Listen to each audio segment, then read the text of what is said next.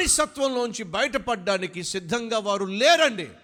మోషే ఆ విధంగా రాజా భవనం నుంచి దిగి వచ్చి వీళ్ళ మధ్యకు చేరినప్పుడు వాళ్ళందరూ కూడా మోషేను హత్తుకోవాల్సింది. మోషే సహోదరులు తనను ప్రేమించాల్సింది. నీ నిర్ణయము బహు గొప్పది. అది ఎంతో త్యాగముతో కూడింది. నీ రాక కొరకు మేము ఎదురు చూస్తున్నాం అని చెప్పాల్సింది. అలా చెప్పే నాదుడు ఒక్కడు కూడా కనిపించలా. మోషేకున్నటువంటి వీరిని విడిపించాలనే ముచ్చట రెండు రోజుల్లో తేలిపోయింది. ఆనాడు మోషే వారిని విడిపించాలనుకున్నాడు కానీ విడుదల పొందుకోవడానికి ఆ ప్రజలు సిద్ధంగా లేరు. ఇష్టం వచ్చినట్టుగా జీవిస్తున్నారు. ఇప్పుడు జాగ్రత్తగా వినండి. నలభై సంవత్సరాలు గడిచినాయి. ఈ నలభై సంవత్సరాల్లో చాలా మార్పులు వచ్చినాయి. అందులో ఒకటి మోషేను చంపాలనుకుంటున్న రాజు చనిపోయాడు.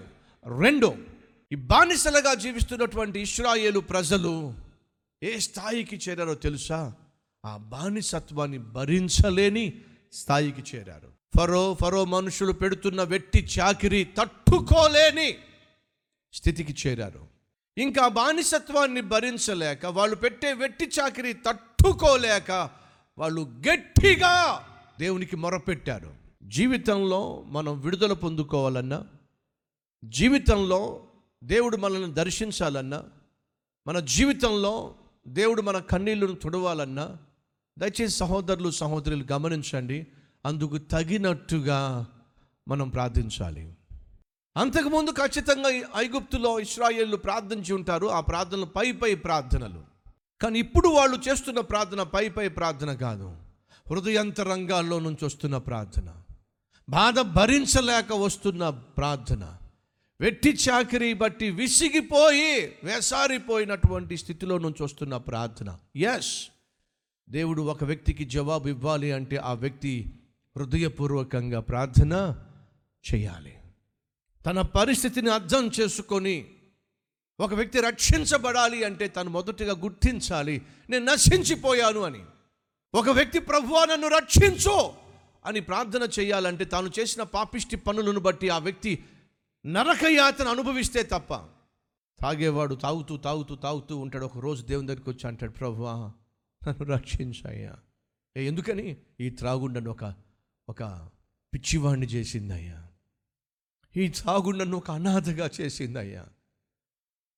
ఇంటికి వెళ్తే నా భార్య ముఖం చూడటం లేదయ్యా ఇంటికి వెళ్తే నా కొడుకు కూతురు కనీసం నాన్న అని పిలవటం లేదయ్యా అందరూ చీ అంటున్నారయ్యా. నన్ను ఒక మనిషిలా చూడటం లేదయ్యా నన్ను ఒక పశువులా చూస్తున్నారయ్యా. ఎస్ ఒక మనిషి తను చేసే పాపిష్టి పనులు తనను అధ్వాన్నమైన స్థితికి చేర్చినప్పుడు అప్పుడే అతని హృదయంలో నుంచి వస్తుంది ఆక్రందన అప్పటిదాకా ఎదురు చూడొద్దు సహోదరుడా. అప్పటిదాకా ఎదురు చూడొద్దు సహోదరి. అధ్వాన్నమైన స్థితికి దౌర్భాగ్య పరిస్థితికి చేరేంత వరకు ఎదురు చూడొద్దు. ఈ లోపటే కళ్ళు తెరిస్తే మంచిది. తప్పిపోయిన కుమారుడు తండ్రికి దూరం అయినప్పుడు ఇప్పుడు తండ్రి జ్ఞాపకం వచ్చాడు? ఆస్తంతా పోయినప్పుడు.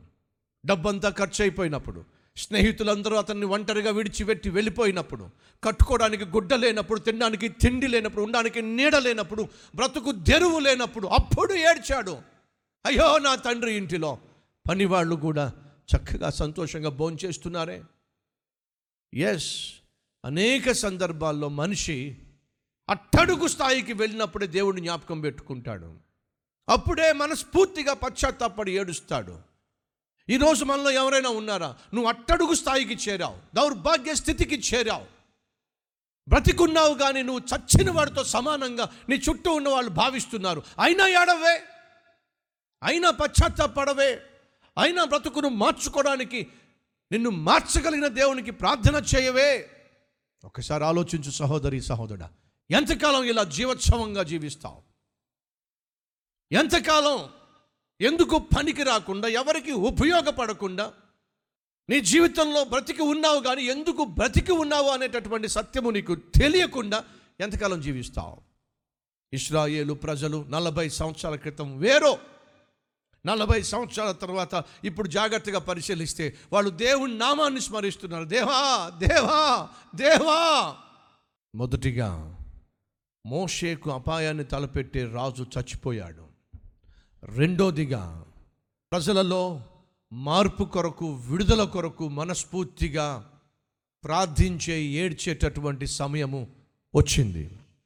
మూడవదిగా వాళ్ళ ఏడుపులను దేవుడు ఆలకించాడు.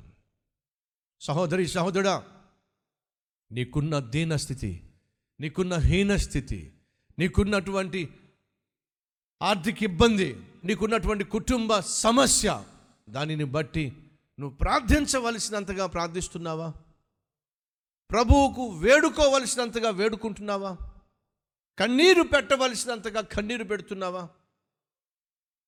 దేవుడు జవాబిచ్చేంత వరకు నువ్వు దేవుని పాదాలు పట్టుకుంటున్నావా? అలా ప్రార్థన చేస్తే ఖచ్చితంగా దేవుడు ఆలకిస్తాడు.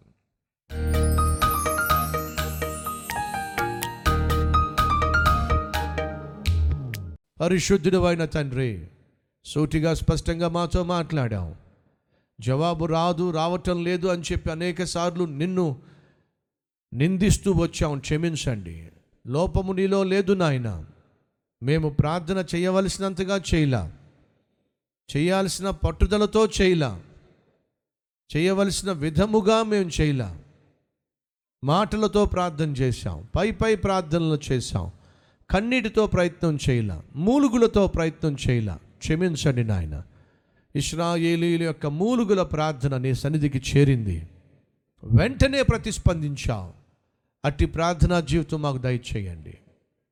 మోషే నలభై సంవత్సరాలు అరణ్యములో ఎటువంటి నాయన అభివృద్ధి లేకుండా ఆశీర్వాదం లేకుండా ప్రమోషన్ లేకుండా ఎక్కడ వేసిన గొంగలి అక్కడే ఉన్నట్టు నలభై సంవత్సరాలు అదే బ్రతుకు బ్రతికాడు. ఎంత నిరుత్సాహం ఎంత నిర్లిప్తత.